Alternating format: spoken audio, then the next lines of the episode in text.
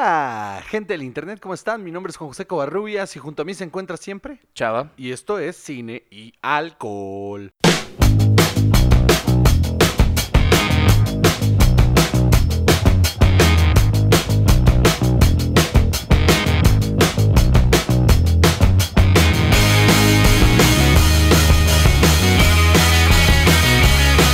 Bueno, ya estamos aquí, estamos listos, estamos preparados. Capítulo número 29.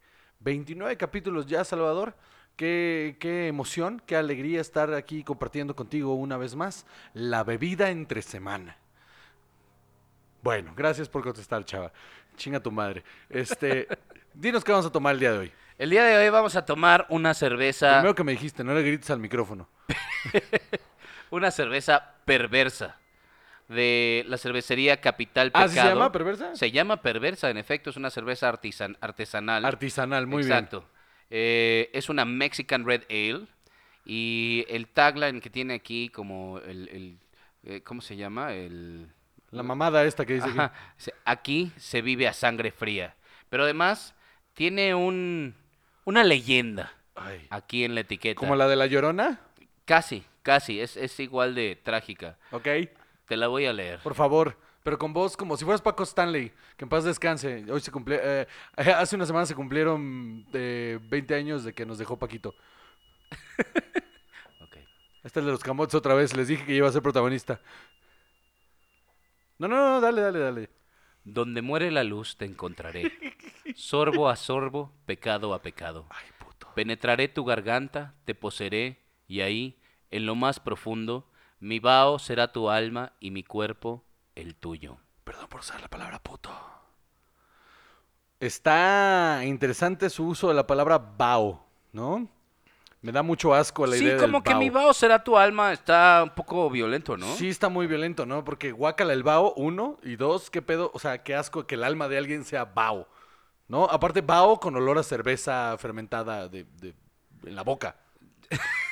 Sí, porque todas las cervezas son fermentadas, pero... eh, ¿Cómo? sí, güey. todas. Todas. No, no se equivoquen. Eh, está hecha con agua, maltas de cebada, lúpulo mosaic y, lo- y levadura. ¿Tú qué tienes que opinar de los camotes? Como siempre, una opinión muy valiosa. Está muy interesante. eh, les voy a decir por qué la compré. Eh, me gustó la etiqueta. Hay que probarla, no la hemos probado, hay que probarla. Salud. Salud. Salud. Pues está bien. Creo que le falta un poco de sabor.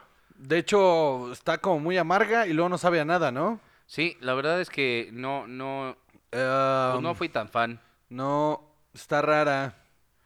Pero bueno, Ah, ya estamos aquí. ya estamos aquí. Este. Me molesta que esté rara cuando está tan fría porque debería ser refrescante y no lo es. No, no lo es.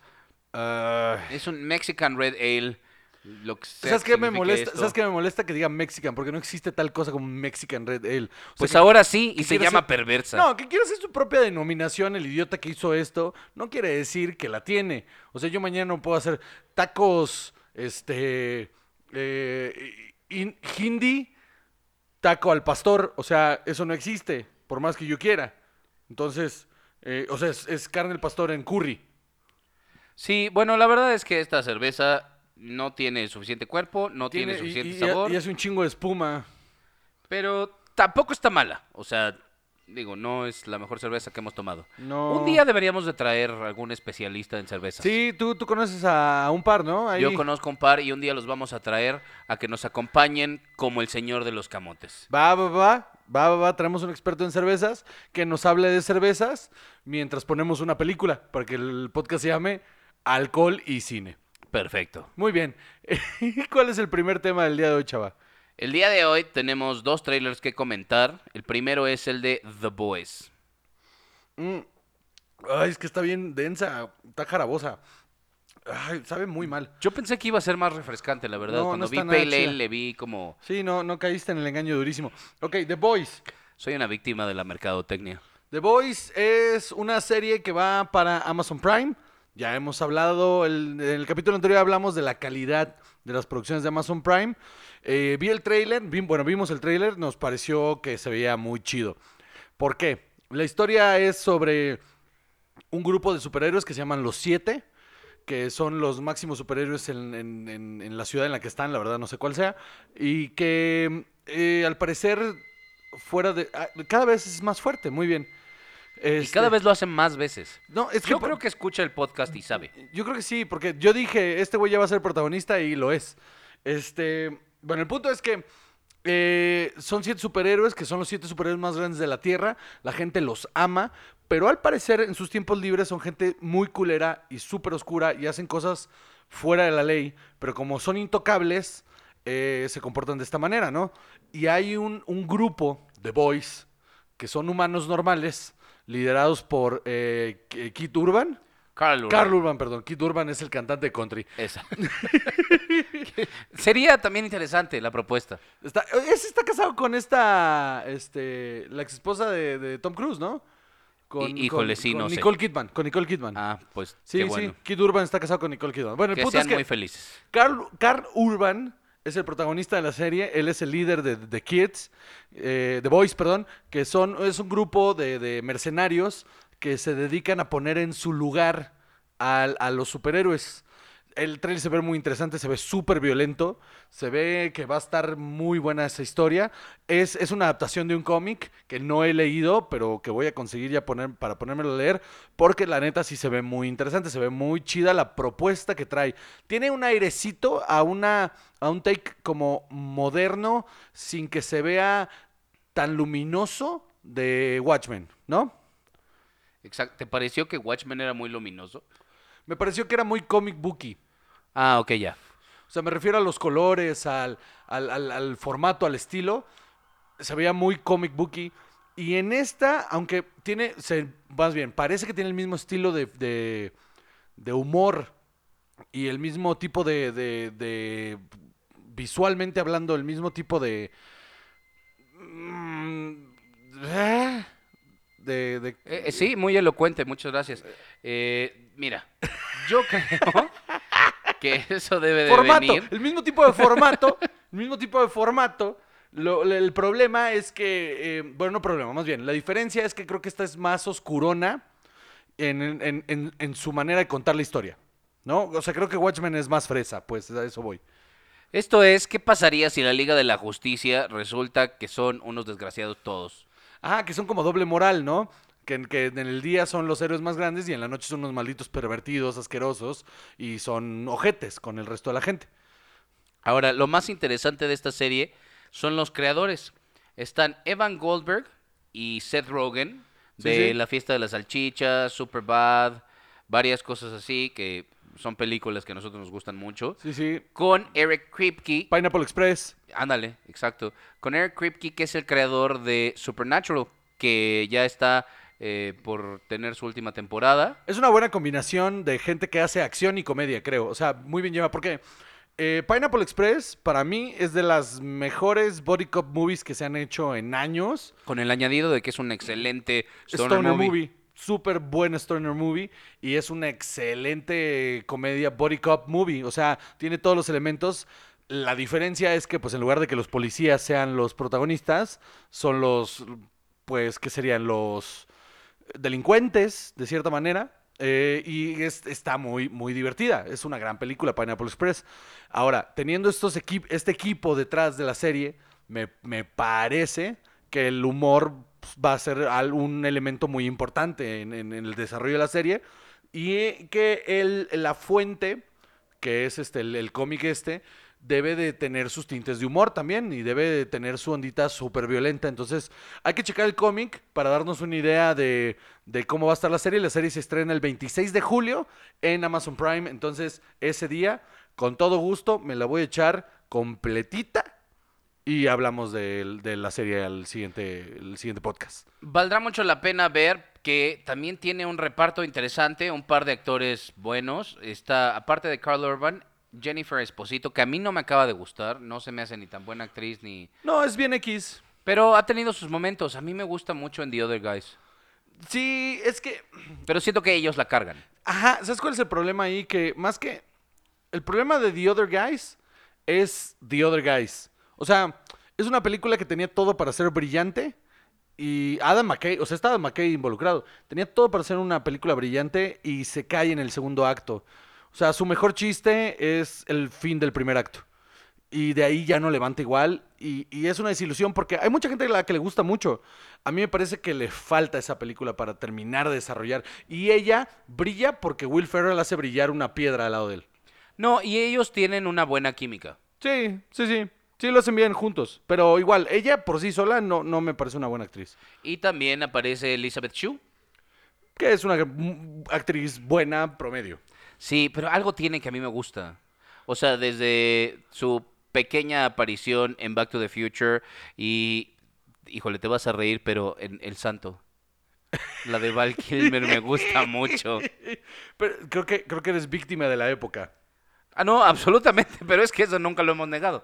Pero a mí esa película sí me gusta, siento que necesita un remake. Hubo una mini, como TV Una movie, TV movie, sí. malísima sobre el santo, y yo creo que el santo necesita volver. Sí, Que sí. traigan de vuelta a Simon Templar. Honestamente, esa historia es. eh, Ese santo, pues, es, es una buena historia, solo que es, es una terrible adaptación la película. Una terrible adaptación. Entiendo por qué te gusta, pero yo no la pondría en el arco. En, en- en que es una buena película. O sea, a mí también me agrada, pero no me parece que sea una buena película. No, no, no. Y Elizabeth Shue, pues. Pues. es- eh, va, Living Las Vegas. Ahí lo hace muy bien. Sí, porque pues- está Hollow Man también, pero esa es una porquería. Pero lo hace muy mal. O sea, es a lo que voy. O sea, es lo mismo que con Nicolas Cage. No son malos porque ya probaron no ser malos en la misma película, justamente. Que aparte, o sea, nadie más carga con esa película más que ellos dos. Y lo hacen brutalmente bien. Sí, sí, acuérdate de otro actor que salga. No, nadie. Nadie. O O sea, seguramente sí. Sí, pero la película es de ellos. Absolutamente. Entonces, Living Las Vegas prueba que ellos dos no son malos actores. Pero también prueba que necesitan un gran director. O sea, si no, se van a la mierda. Entonces, eh, está interesante el casting. Hay que verla, hay que verla. Habrá que ver, ojalá que no nos decepcione. ¿Qué sigue? El trailer de Frozen 2. Innecesario completamente. Híjole, yo creo que sí. Innecesaria. es- O sea, ¿por qué harías una 2 de esa película? O sea, entiendo Disney y sus franquicias y, y querer hacer todo secuela, secuela, secuela, secuela.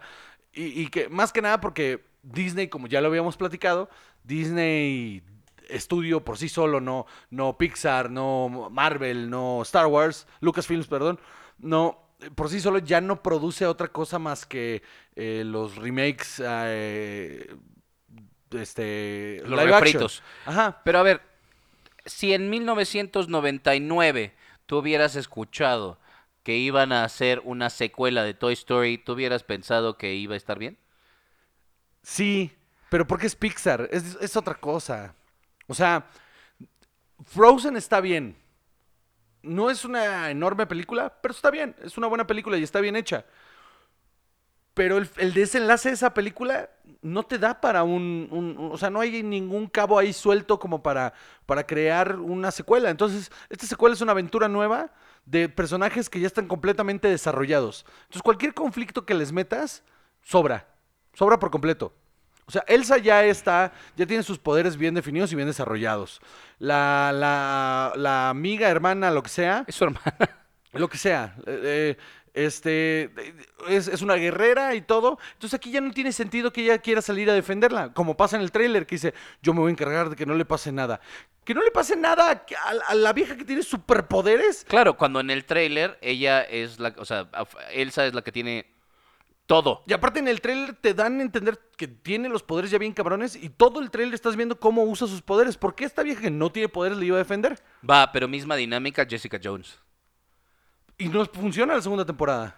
Sí, que se trata de esa dinámica. Va, ok, la compro. O sea, la primera temporada es brutal, es genial justamente por eso, porque es, es ella negándose a usar sus poderes, eh, con, con este güey acosándola, resuelve el problema y luego en la segunda temporada eh, se cae. Se cae porque entonces la amiga sin poderes se empieza a inyectar poderes y qué hueva. Y la tercera temporada solo se va peor con lo de la mamá y todo. Entonces, no, no funciona, no funciona para nada. O sea, esa por ejemplo, Jessica Jones debió de haber durado una temporada. Creo que esa temporada matando a The Purple Man se acababa todo su conflicto. Y la podías haber llevado a hacer otras cosas. Lo hubieras metido en el MCU. No mames, qué interesante hubiera sido ver ese personaje con esos conflictos tratando de integrarla a los Avengers, cabrón.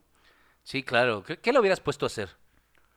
pues agarrarse putazo. Tiene, tiene- o sea, a mi entender, es igual de poderosa o más poderosa que el capitán. Va, sí. O sea, claramente se puede agarrar los putazos con cualquier cabrón. Pero tiene su debilitante alcoholismo ahí. Pe- Pero eso es lo que la hace interesante. O sea, métela en Civil War. En lugar de haber metido, o sea, bueno, no en lugar, pero a- aparte de haber metido a Ant-Man, que era como tu rogue ahí, que era como, ay, lo agarramos y lo trajimos, aunque él no quería la chingada. No, en el otro bando, en el de Tony, la metes a ella, hay un conflicto ahí muy interesante que hay que desarrollar. Entonces creo que es un personaje, o sea, desgraciadamente pues Marvel TV y... Quién sabe, Jessica Jones es anti-establishment. No sé si hubiera estado con Tony. Pero es que es lo interesante de ver, justamente. es que eso hubiera estado muy interesante. Porque justamente en el primer conflicto en Alias, en, la, en, la, en, en- en- en sus cómics, en los cómics de Jessica Jones, el primer conflicto es que se- una amiga, o no sí, una, una vieja que está investigando, que al parecer está perdida, la encuentra y resulta que es amante del capitán y ella descubre la identidad del Capitán América ahí. Entonces ahí ahí había una historia que contar que, que- que no, que no se toca en la serie.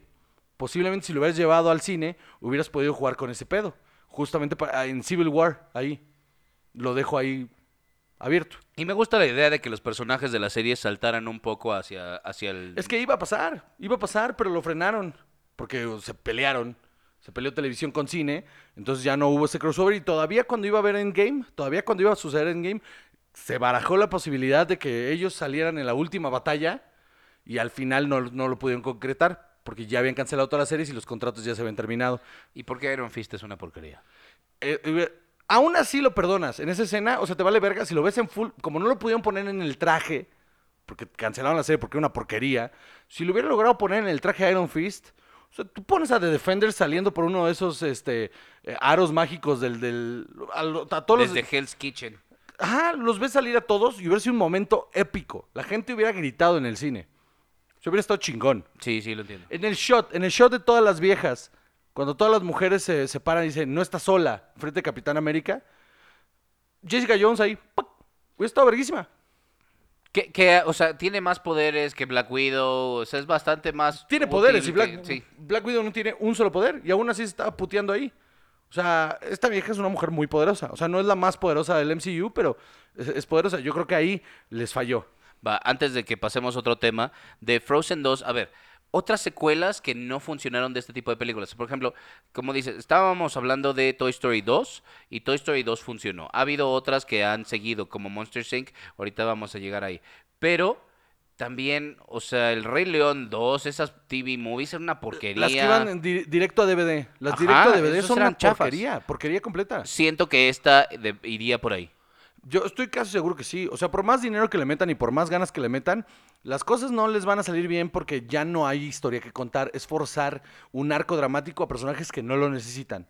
O sea, a menos que fuera una precuela, que eso fue lo inteligente en Monsters, justamente. Que fue una precuela, cómo se conocieron. Está chido, está chido. Y aparte la película es muy buena. Es muy divertido. Entonces el, el asunto ahí es, es, ¿qué películas, y esta es la pregunta de la semana, ¿qué películas, su secuela, ha sido mejor que la primera película?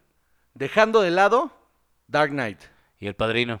Listo. Dejando esas dos de lado, ¿qué, peli- qué secuela ha sido mejor que la película original? Me parece perfecto. Muy bien, me están llegando mensajes, lo siento. Este, El profesionalismo de no saber apagar el teléfono. muy bien, ¿qué sigue? Monsters at Work. Ahí les va. Esto sí está muy interesante. Monster Inc. es una película que salió en el 2000, ¿qué? 2000 something, ¿no? Qué verga con todos los mensajes que me están llegando. Este, no sé, miren, creo que 2006, ¿puede ser? 2001. 2000, soy un idiota. Muy bien. Monster Inc. sale en el 2001, es un exitazo, es una gran película, es muy chistosa, está muy bien hecha y plantea muchísimas cosas muy buenas. Después dicen, vamos a hacer una secuela y, y- e hicieron la cosa más inteligente. Monsters U. Monsters U está divertidísima. Para mí, a mí me gusta más Monsters U que Monsters Inc., la verdad. Monsters U, porque te da, hace que te enamores de los personajes.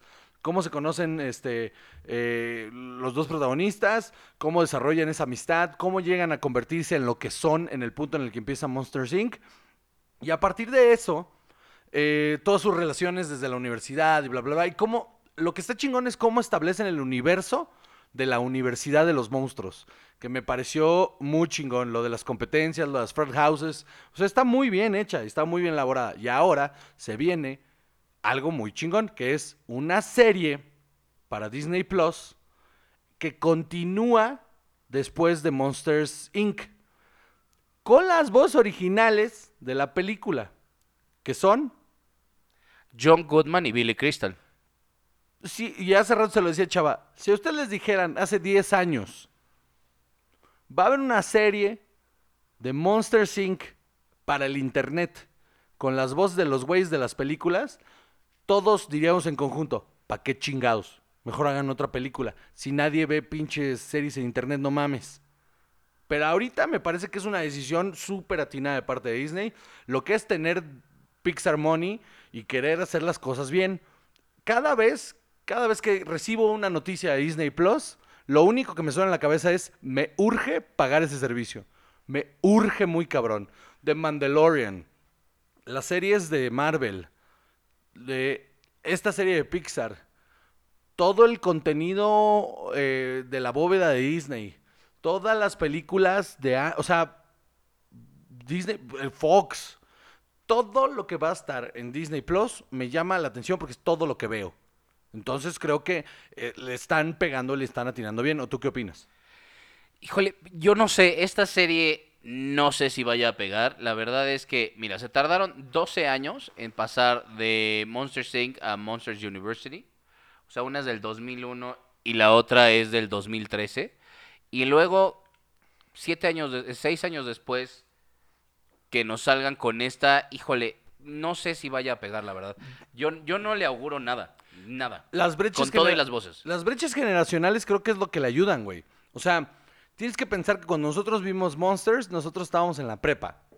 Y luego Monsters U la vimos ya de adultos. Ahorita yo ya tengo un hijo, güey. Al cual le voy a poner la serie de Monsters.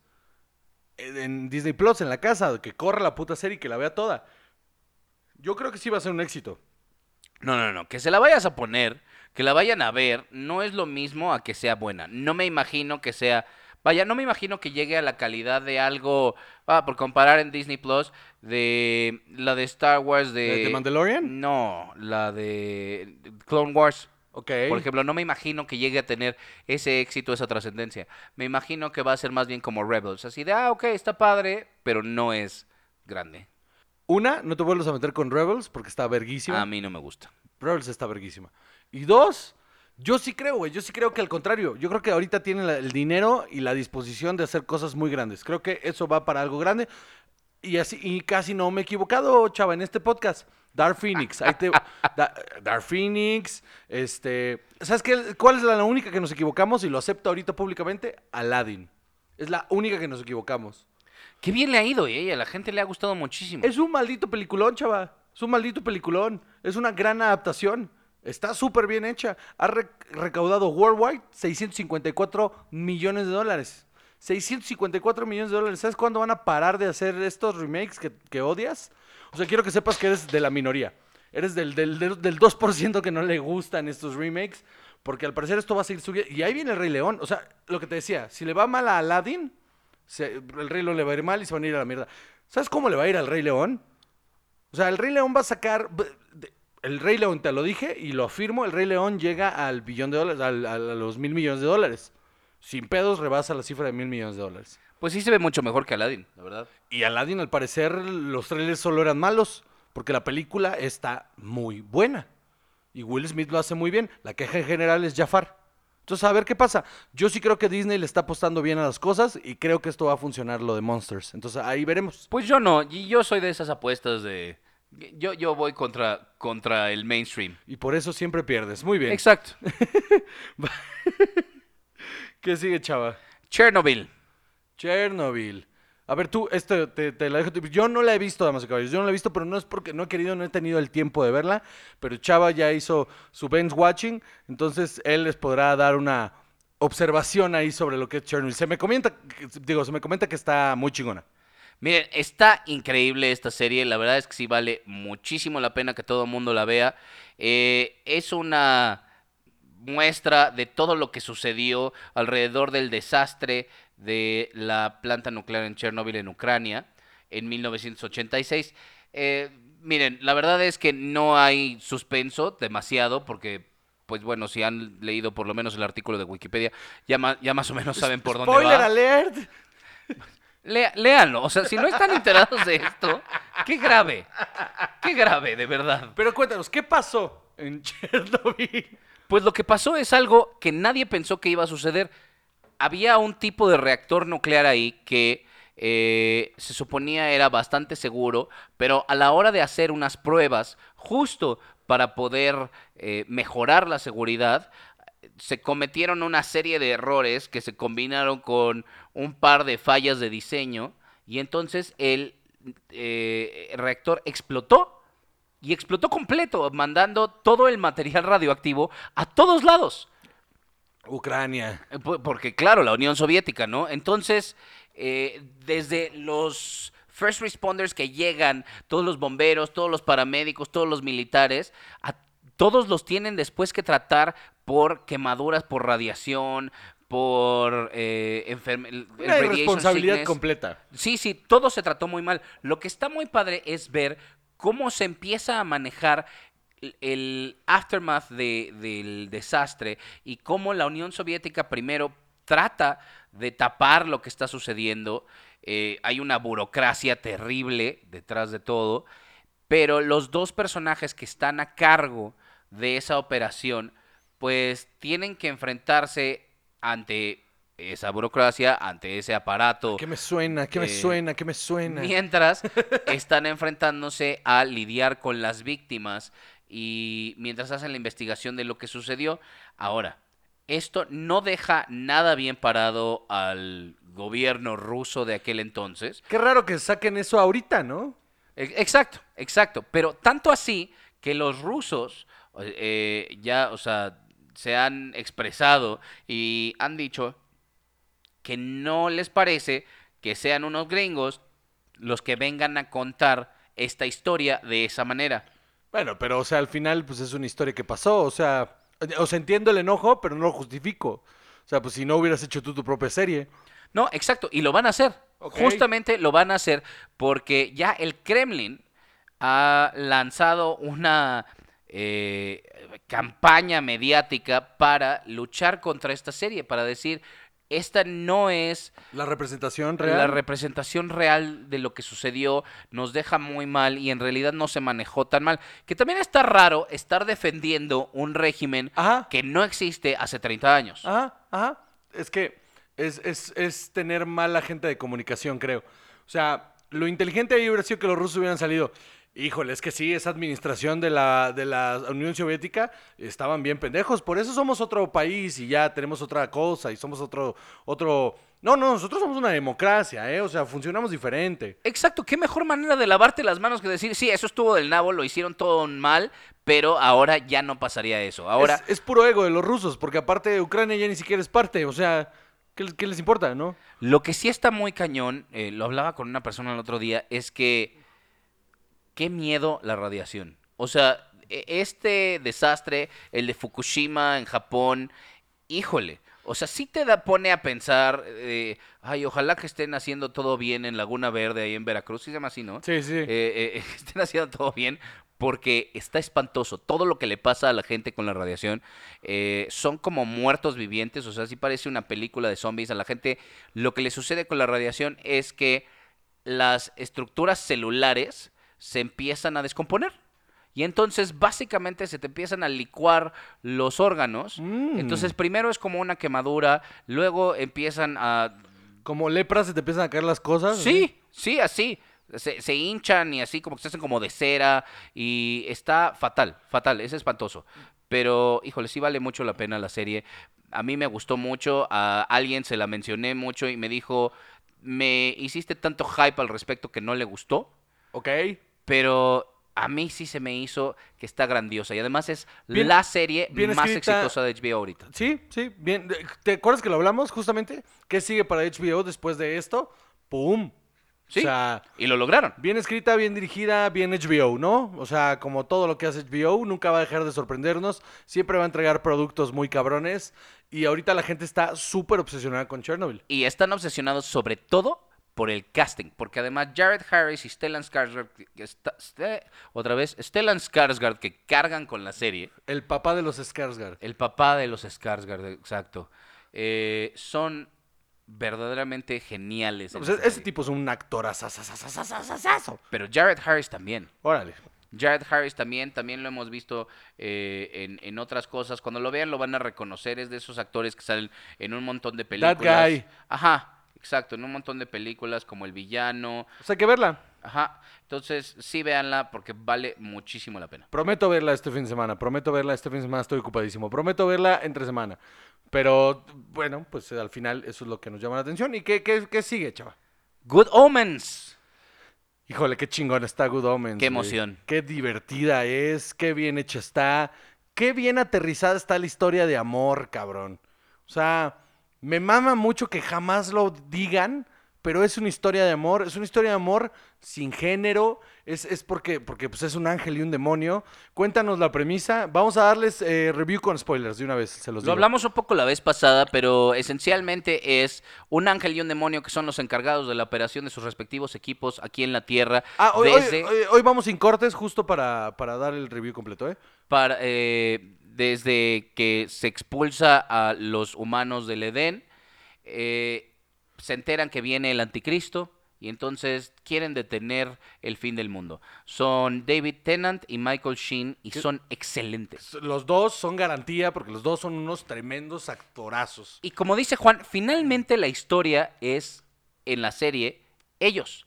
Ellos son un- unos enamorados porque se nota cómo están enamorados uno del otro. Esa relación que tienen de verdad es mucho más bonita, más profunda que muchas películas así super cursis, románticas. O sea, mejor que The Notebook, ¿no? Es súper desgarrador el momento en el que él le dice, a, a- mataron a mi mejor amigo. O sea, mataron a mi mejor amigo. Y cuando se lo vuelve a encontrar en el cuerpo de, de la, de la bruja y que le dice, este, encontra- él muy casual, porque es muy casual, este, Crowley, le, dice, "Eh, ya encontraste un cuerpo. Y el otro le dice, me reconocí. La cara que pone, esa actuación de esa mujer es de premio, ¿eh? O sea, la cara que pone de, me reconociste, va a estar todo bien, ya llegaste a salvarme. Haz- y le exige como, como, haz tú las cosas porque yo no puedo hacerlas. Y la resolución de, de su conflicto eh, me pareció maravillosa. El engañar a Dios y al diablo me pareció maravilloso. A- al cielo, al cielo, no a Dios. No, no, no, al Dios y el diablo también. O sea, bueno, sí, al cielo y al infierno, pues. Eh, a, a- a este, al- a Gabriel y a Belcebú. Sí. A los dos los engañan cambiando de cuerpo. Y es un momento brutal. Es, es- toda la serie es genial, es muy chistosa. Todos los demás personajes lo hacen muy bien. Los niños lo hacen muy bien. Fíjate que a mí el niño que hace a Damien no me fascinó. Damien. No es cierto, Adam, perdón. Sí. Adam, el otro que se llamaba Damien, que es, que es un imbécil. Este, you no, smell like poo. sí, pero a, a mí Adam no me fascinó. Pero creo que de todas maneras, esa es la otra historia que vemos, la historia de Adam creciendo, siendo el anticristo, con una familia perfectamente normal y con sus amiguitos que lo siguen a todos El lados. perro está de huevos. Después tiene un perrito que es un perro del infierno, pero como Adam tiene este poder de cambiar la realidad a su voluntad, el perro es un perrito chiquito, así tipo de our gang, ¿no? Así, Sí, sí, es muy chistoso cuando dice, Como un terrier. quisiera tener un perro pequeño, que, me siguiera a todos lados y el perro se cambia.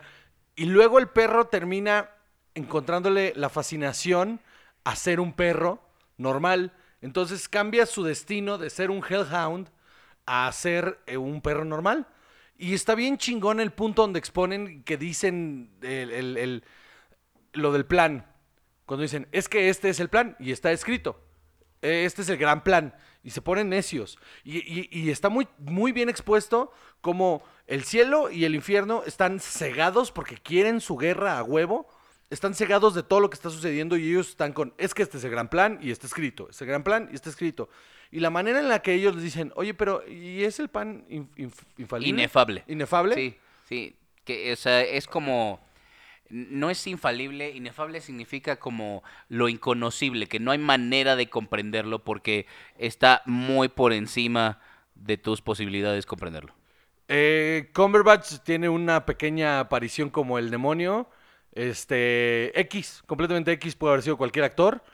Eh, él es el, Sí, él es el diablo. eh, la voz del diablo, pues. Eh, la voz del dios como narrador omnisciente es genial. Es Francis McDormand y lo hace brutal. Todo lo que pasa en la serie está muy bien hecho. Son seis capítulos de una hora que valen muchísimo la pena. Todos tienen. eh, musicalmente hablando, está por Queen. Y escogieron las canciones para los momentos adecuados. La, el montaje está cabrón. Las actuaciones son de primer nivel. El guion de. que ya leí bien. El primer tratamiento del guion fue Terry Pratchett. Muere Terry Pratchett, entonces Neil Gaiman termina los guiones y por eso el crédito de escritor es de, Es de Neil Gaiman. Es de Neil Gaiman. Aún así, o sea, el hecho de que Neil Gaiman haya adaptado su propia obra a partir de la adaptación de, de la obra de Terry Pratchett, me pareció que tiene un amor y un cuidado el guion que, o sea, que, que muy pocas series te dan.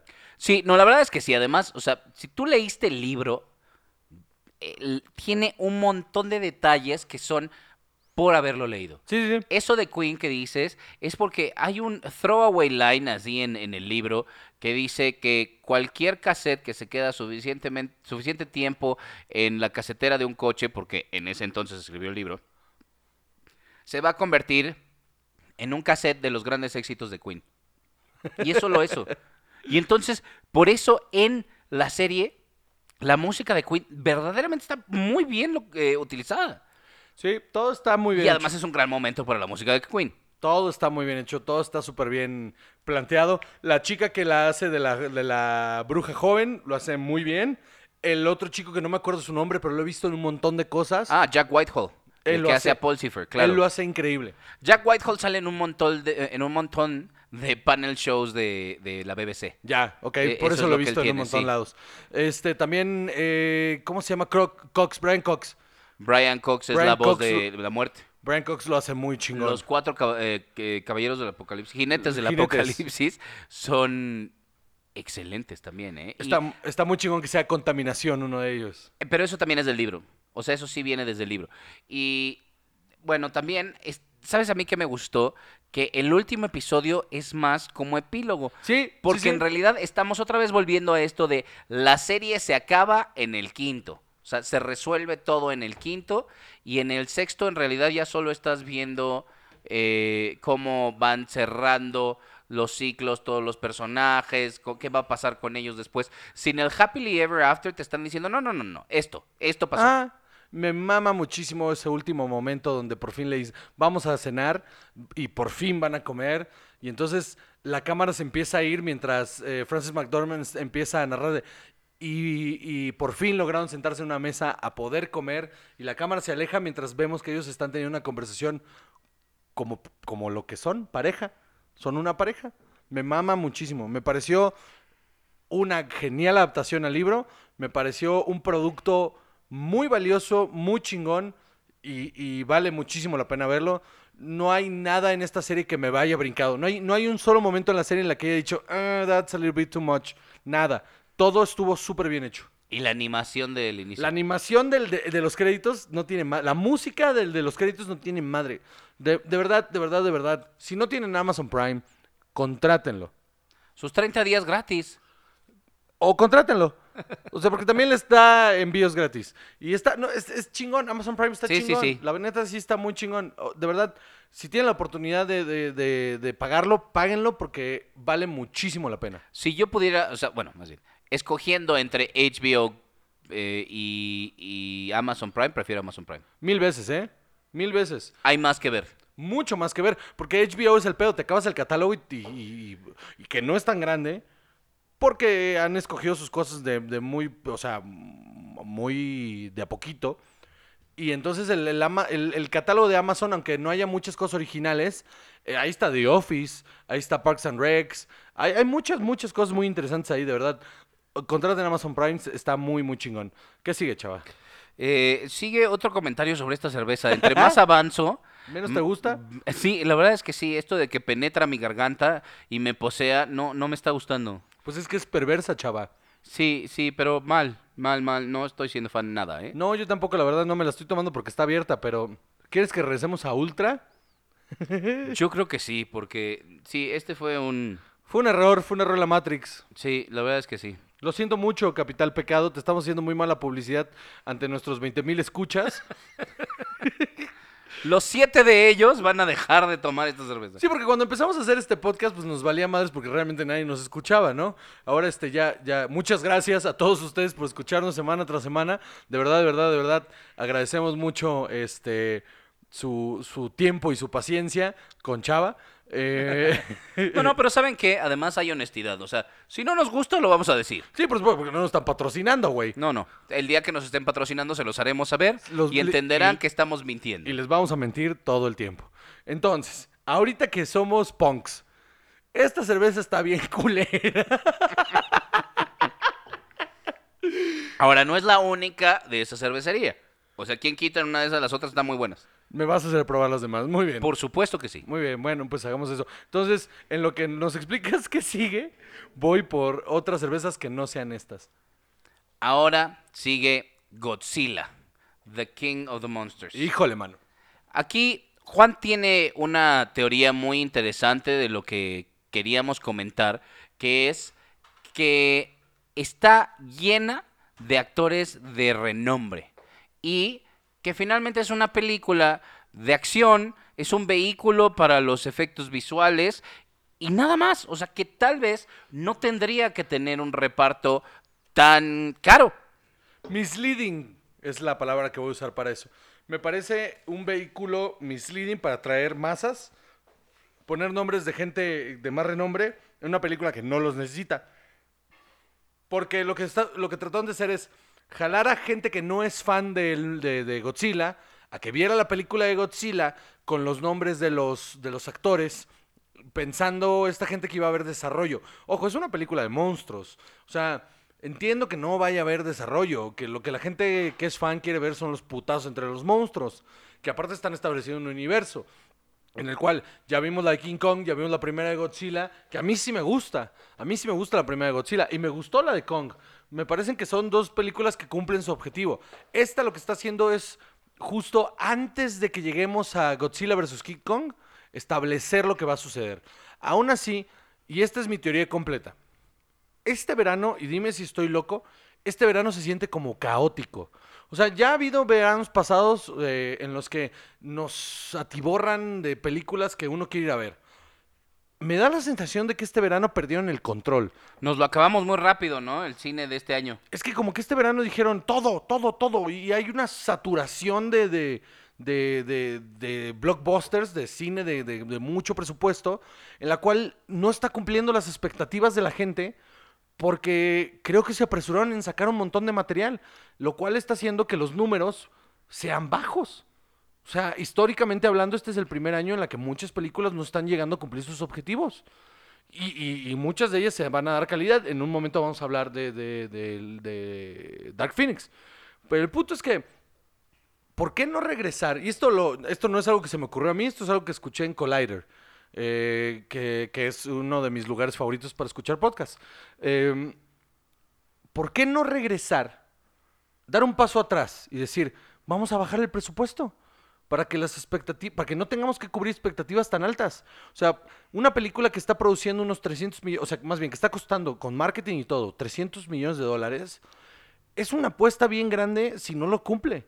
Y Godzilla no lo está cumpliendo. Bueno, entonces vamos sobre la idea de que yo creo que con la de Avengers, con eh, Endgame, llegamos a una masa crítica del super blockbuster. Sí, sí, sí. mm, no lo había visto hasta esta semana. Marvel le está partiendo la madre a la industria porque todos los demás estudios quieren comer Marvel. Todos los demás estudios quieren replicar lo que está haciendo Marvel porque no se quieren quedar atrás, pero, no lo, pero lo están tratando de replicar sin la misma fórmula. Entonces, al no tener la fórmula, lo que están tratando de hacer es comerse el mercado y entregando productos a medias. Y eso, porque las de Marvel, aunque son sagas, son películas enteras. Tienen un principio, un- un nudo y un final. O sea, esas películas por sí solas funcionan. Y las últimas dos son un desenlace a toda esa construcción. Que si no, sí, si no has visto las otras no vas a entender un carajo. Pero no importa, porque tú apostaste a crear un fandom que es una sexta parte del mundo, si no es que más, creo que el 10% de la población. Y uno muy leal. Sí, sí. Que va a ir año tras año a ver tus películas para que lleguemos a este desenlace que sea completamente un capítulo. Entonces, creo yo que lo que deberían de hacer los estudios es echarse para atrás. O sea, porque sobre todo en el Monsterverse este. Viene King Kong contra Godzilla. No necesitas nada más más que King Kong contra Godzilla. Si tú empiezas a poner nombres en ese cartel, esa película se va a ir a la verga. Tienes que agarrar tres, cuatro actores que tengan nombres promedio. Que no sean estrellas, que sean nombres promedio. Para que tú los despegues a costillas de King Kong y Godzilla. Ahí está Chernobyl. Ajá, exactamente. Exacto. Ahí están Jared Harris y Stellan Skarsgård, que son actores excelentes, que son actores consagrados, o sea, no pero son no son de taquilla, pero no son de taquilla. Sí, ¿no? Al ciudadano promedio tú le dices esos nombres y no saben quiénes son. No, no, no. Entonces deja de, deja de traer nombres que jalen taquilla a ver tu película que no necesita jalar esos nombres. Porque además esos nombres te obligan a algo, te obligan a ponerlos en pantalla, te obligan a hacerlos lucir, porque estas personas traen eso en su contrato. Tienes ahí 150 millones de dólares, si no es que, mm, bueno, un poquito menos. Ponte unos 100 millones de dólares en puros salarios de actores. 100 millones de dólares que te pudiste haber ahorrado, te pudiste haber gastado unos 50. 50 millones de dólares en salarios y te gastas otros 100, 150 entre publicidad y hacer la película. ¿Y traes a John Cusack otra vez? Exactamente. no, pero haces, te gastas 200 mil, 200, perdón, 200 millones de dólares entre, entre tu producción y tu publicidad. Y entonces le estás apuntando a recuperar 200. Ya, tu primer fin de semana recuperas, que lo hizo, 50. Segundo, 35. Tercero, otros 30. Para cuando ya llegaste al mes, ya superaste. Y ya, ya estás por encima de tu expectativa.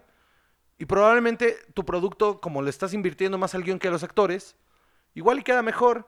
Y entonces igual terminas ganando unos 600, 350, 400 millones de dólares. Y tu película ya es un éxito porque solo invertiste 200, duplicaste tus números y no te tienes que andar preocupando por llegar al billón. Claro, y esto tiene que tener consecuencias para la industria cinematográfica, ¿no? Porque ¿qué es lo que va a pasar? Tal vez haya un retorno al art house film, ¿no? O sea, o a las producciones grandes de otro tipo, ¿no? O sea, pensando en algo así, tipo el paciente inglés, como películas históricas, cosas así, que le gusten más a la gente eh, sin ser así de caras. Es que eh, sí, algo tiene que pasar. Algo tiene que pasar porque este tren no va a durar. No puede, o sea, no puede haber cada vez así el uno más que tú y el uno más que tú y entonces yo me gasté más y entonces hay más efectos visuales y hay más estrellas porque la gente se cansa. No, y este verano es, es un reflejo completo de que los estudios lo están haciendo mal. O sea, Brightburn sonaba como algo muy cabrón. Sonaba como una gran idea. Lo estuvimos aquí semanas hablando y hablando y hablando. Y sale Brightburn y es una popó durísima. Pero ¿qué tal, Juan, que es el principio del fin para la película del superhéroe? Puede ser. Puede ser. ¿Sabes qué? Sí creo que se acabe la tendencia. No creo que Marvel se vaya a la verga. No, no, no, por supuesto que no. Pero entonces se van a dar cuenta que Marvel tiene amarrado ese mercado. Va a haber otras películas que de repente compitan, pero no va a ser todo el tiempo lo mismo. Y todo el tiempo tratar de jalar al mismo tipo de público. No, no, es que ahí es donde se están yendo a la verga, justamente. Eh, queriéndole pegar a mercados específicos. No, más bien, agarrando mercados de nicho y tratándolos de explotar como lo que fue Marvel, que era un mercado de nicho y se volvió mainstream. Están tratando de hacer lo mismo con el Monsterverse, me queda clarísimo. Y no va a suceder. No va a ser mainstream. Esa no es la fórmula. Ese, esas películas debieron de haber tenido un, un presupuesto mucho más bajo para lograr hacer mucho más dinero. Y punto. Porque fue, exacto, lo que le pasó a la de la de Tom Cruise, ¿cómo que es la de la momia? ¿o qué? Ah, sí, eso, el Dark Universe. Ese, ese es el ejemplo más claro del fracaso completo de no entender cómo construir un universo cinematográfico. Es querer comerse el pastel de un jalón. Es la momia. Es este Drácula Untold. Luego querían hacer la de este, Van Helsing. Y luego querían hacer, y güey, o sea, ah, para tantito. Iba a haber una novia de Frankenstein que pues, la cancelaron con Angelina Jolie. Que la cancelaron, que era la que seguía. Porque no estaba funcionando, porque estuvieron mal hechas las películas, porque fueron al aventón, porque trataron de crear un universo en chinga. Y eso es lo que no, no, no, no funciona. A Marvel le tomó 10 años de construcción hacer Endgame. Es que aparte ahí ¿Cómo está el libro. compites con eso? Ahí está el libro. O sea, ya está, ya está el libro hecho de cómo hacerlo. Es, te tomas 10 años en construir tu universo, lo planteas bien, haces películas de calidad, para que cuando llegue el desenlace de tu primer episodio, 10 años después, el desenlace tenga a la gente atrapada cabrón y no haya manera de escapar. Eso es lo que tienen que hacer y no lo están haciendo. El DCU fracasó igual por lo mismo y ya declararon justo que va a haber un reboot que va a haber un nuevo DCU, que acaban con estas películas que les faltan y vámonos, lo que sigue. Vamos a empezar otra vez. ¿Por qué? Porque no les funcionó, porque se trataron de comer el pastel demasiado rápido. Y eso es lo que vale verga. Y, esto nos lleva al siguiente tema, que es las películas de X-Men. Y, y- y aquí es donde quiero empezar con Dark Phoenix. Ah, Es un desastre por todos lados. No tiene remedio esa película. Es malísima. La mejor historia contada de los X-Men en cómic fue un fracaso. Es un fracaso y va a ser un fracaso de taquilla. De entrada es la que lleva menos recaudación de primer fin de semana. De, de- las 10 películas que se han hecho de X-Men. En segunda, yo sí creo que no va a llegar a su presupuesto. Se gastaron 300 millones de dólares entre producción, reshoots y publicidad. 300 millones de dólares, Salvador. En su primer fin de semana recaudó 40. Híjole, pues ya, ya, o sea, ya valió. Ya valió verga. Porque ahí viene Spider-Man. O sea, no hay manera de que Dark Phoenix compita con Spider-Man porque aparte hay tres semanas de diferencia o dos semanas de diferencia. No hay manera de que compitan. Y se la va a comer entera. Y ahí es donde... ¿Por qué hacer las cosas mal? O sea, yo entiendo que ya se iba a acabar y que ya la saga ya, ya había llegado a un fin y que todo. Pero, cabrón, termina lo grande. Entonces, sí tienes un montón de fans. Termínalo bien. Tienes una gran historia que contar. O sea, era la primera vez que los ibas a llevar al espacio. Y también ya tiene varios años esto, o sea, sí se ha construido. Y- pero se construyó mal, y ese es mi punto. A eso voy con el resto. Solo quiero terminar con Dark Phoenix. Sophie Turner no tiene la capacidad de, de- de- de liderar una película. No está lista. Ha mejorado mucho como actriz durante los años, me queda clarísimo, pero no es protagonista. No es la protagonista. Está mal. Toda la peli todo el resto del, del reboot, si quieres, o de esta cosa, de esta línea de tiempo rara que crearon, en la que pusieron nuevos actores en personajes anteriores, en la que, honestamente, los, los titulares siempre han sido eh, James McAvoy, eh, Fassbender y esta. eh, ¿Cómo se llama? Eh, ¿Cuál, cuál Mystique, mutante? Mystique. Eh, Mystique es. eh, era. Ay. esta. La de. ¡Ah! Sí, sí, sí. Maldita sea. La de. La del. ¿Cómo se llama? La de. ¡Ah! Por eso, la de Silver. La de The Hunger Games. Sí, ajá. Jennifer. Jennifer Lawrence. Jennifer, Jennifer Lawrence. O sea, ellos tres cargaron con el peso de la, de la, de la saga. Y luego me avientas una película en la que me estás aventando con este equipo que sí me habías enseñado, pero que realmente nunca habían, que eran extras glorificados. Entonces ahora me los pones enfrente, me los po- porque aparte me matas a Jennifer Lawrence en los primeros 20 minutos de película, que se ve en el tráiler de volado. O sea, eso no es misleading, se ve. Y, y, y me la matas y a los otros dos güeyes los pones en el background y me avientas este equipo que no los conozco porque no te tomaste el tiempo de, de hacer que les dedicara algo, o sea, que me, que, me, que, me, que me identificara con ellos. Entonces, no hay empatía y la serie, la serie, la película termina siendo un maldito fracaso. Por todos lados, los reshoots hicieron. Yo no les compro este pedo de que hicieron los reshoots porque se parecía mucho a, a, a este. ¿A Endgame? No, ni siquiera a Captain Marvel. Ah. El final era muy parecido a Captain Marvel según ellos. Eso fue lo que dijeron. Pero ya salió gente a decir de, no teníamos ni idea. O sea, no sabíamos. No hay manera que hagamos esos reshoots. O sea, los hicieron porque el producto era malo. Lo que tendrían que haber hecho es, ya te gastaste un bar en producir esta película. Ya quedó así. Ya quedó así. Sácala. Sácala. No hay pedo.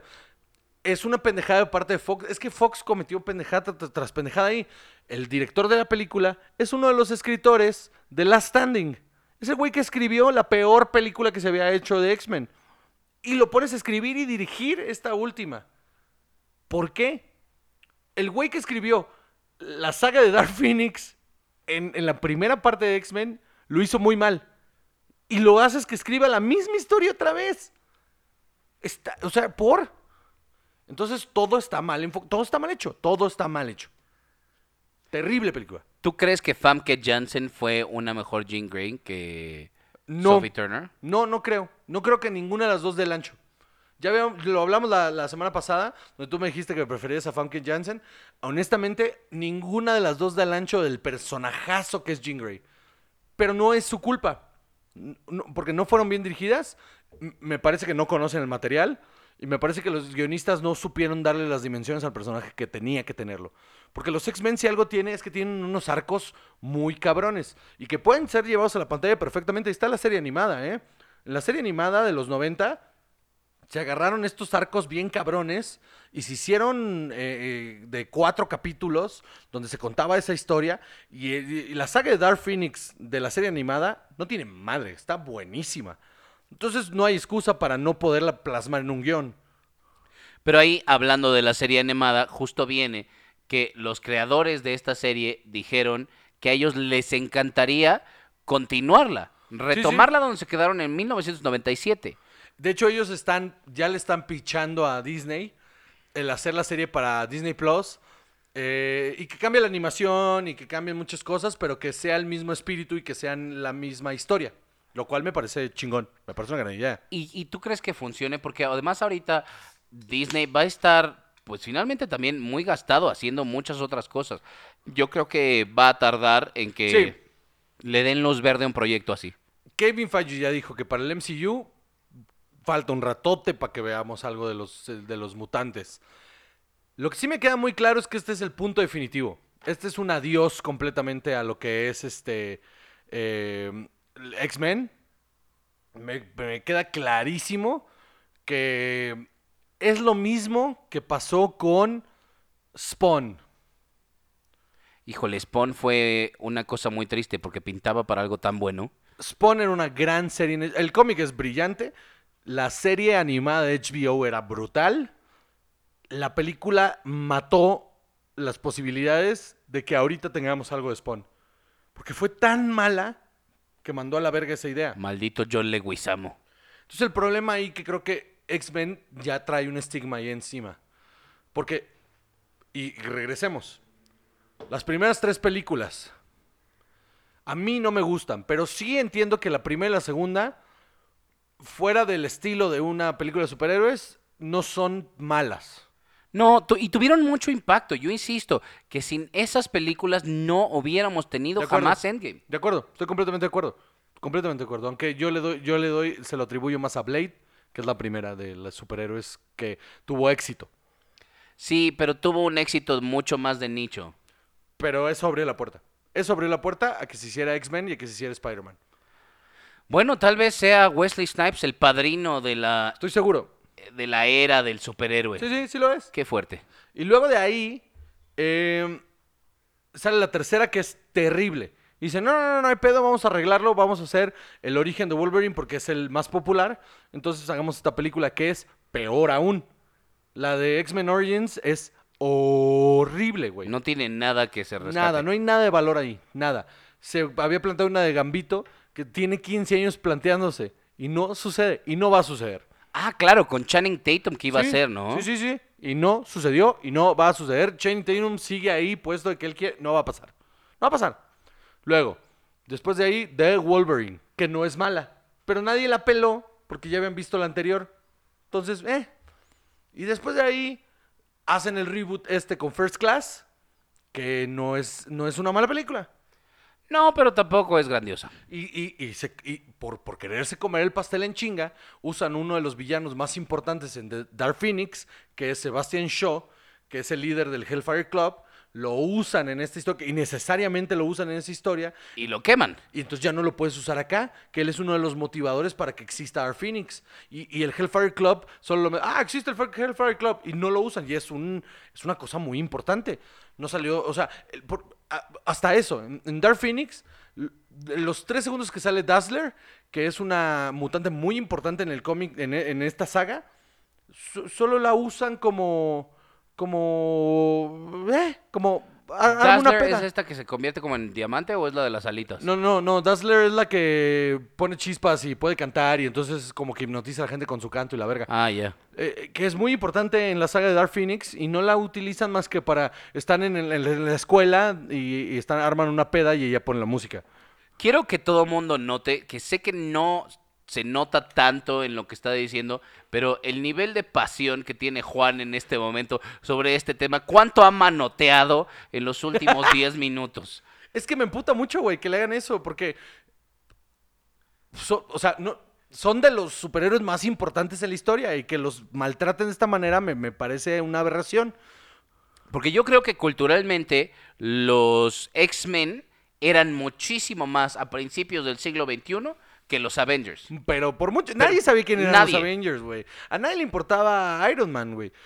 Iron Man era un Bill Easter al lado de Thor. Thor, sí. Super Bill Easters, güey. O sea, los X-Men eran los importantes. Fantastic Four y los X-Men eran las dos franquicias más importantes y se las metieron por el culo, las dos. Bueno, pero ahí eso es el poder de los negocios. Entonces está cabrón, está muy cabrón. Luego, después de eso, ya para terminar, después de eso es eh, la de Days of Future Past, que es un peliculón. Es un maldito peliculón. Sin embargo, dentro de la saga es un cagadero. Porque te pongo a los viejos y te pongo a los nuevos y entonces hacemos una línea de tiempo nueva. Entonces los viejos ya no existen. Porque vamos a resetear todo. Aún así, al final de la película, te pongo que Jean Grey y que, y que este Scott siguen estando vivos en, el en, en la realidad en la que regresa este Wolverine. Entonces Jack, entonces nunca los eventos de Last Standing nunca pasaron. The Last Stand, pero sí. Pero cuando llegamos a, pero cuando llegamos a esta Dark Phoenix, que son exactamente los mismos eventos, solo que manipulados de manera diferente, ya no, ya no están. Entonces, ¿en qué universo estamos? ¿Qué está pasando? ¿Quién, quién es? Es un cagadero, es un soberbio cagadero. Y luego Apocalypse es, un, eh, es una aberración. Es una maldita aberración. Y Dark Phoenix es peor todavía. Entonces, dejen de en paz a los X-Men. Van a pasar 10 años, acuérdate de mí, 10 años. Ellos van para la fase 5. En 10 años no vamos a ver una sola mención de mutantes, tal vez hints. Tal vez nos van a empezar a plantear que, que- se está desarrollando el gen mutante o algo en, en- el universo, en, en el MCU. Pero que aparezcan los X-Men o que aparezca el Doctor Javier o que aparezca alguno de ellos, 10 años más. Yo no sé si se aguanten las ganas. Y eso es culpa de Fox. No mames, Kevin Feige tiene una paciencia. Bueno, eso sí. O sea, a menos que se muera Kevin Feige o renuncie, no hay manera que vayamos a ver los X-Men hasta en- dentro de 10 años. Te lo firmo. Ahorita, y nunca me equivoco en estas cosas. Está bien. Muy bien. Yo creo que ya no puedes estar más despeinado, Juan. Tal vez sea Estoy muy enojado. Estoy muy enojado. Estoy muy enojado. Termina con una nota agradable o algo. No hay nada agradable, ¿verdad? Para que terminar. Eh, bueno, ya cambiamos de cerveza, solo agradable. E- Exacto, esta cerveza, eh, volvimos a la vieja confiable Amstel Ultra, que está muy rica. Y pues, pues con eso los vamos a despedir, con esta última cerveza que nos estamos tomando. Entonces, eh, mándenos mensajes, contesten la pregunta a, las redes sociales. Esta semana traemos tanta información que disculpen a los que contestaron la pregunta. No pudimos eh, darle respuesta, pero les damos respuesta la semana que viene a la pregunta y a la pregunta de esta semana. Entonces, a mis redes sociales, arroba Juan Josec, arroba Joseco en Instagram y Juan José Covarrubias en Facebook. Muchas gracias por escucharnos semana tras semana y nos escuchamos en la próxima. Mi nombre es Juan José Covarrubias y junto a mí siempre está. Chava. Y esto es Cine y Alcohol. Cámara.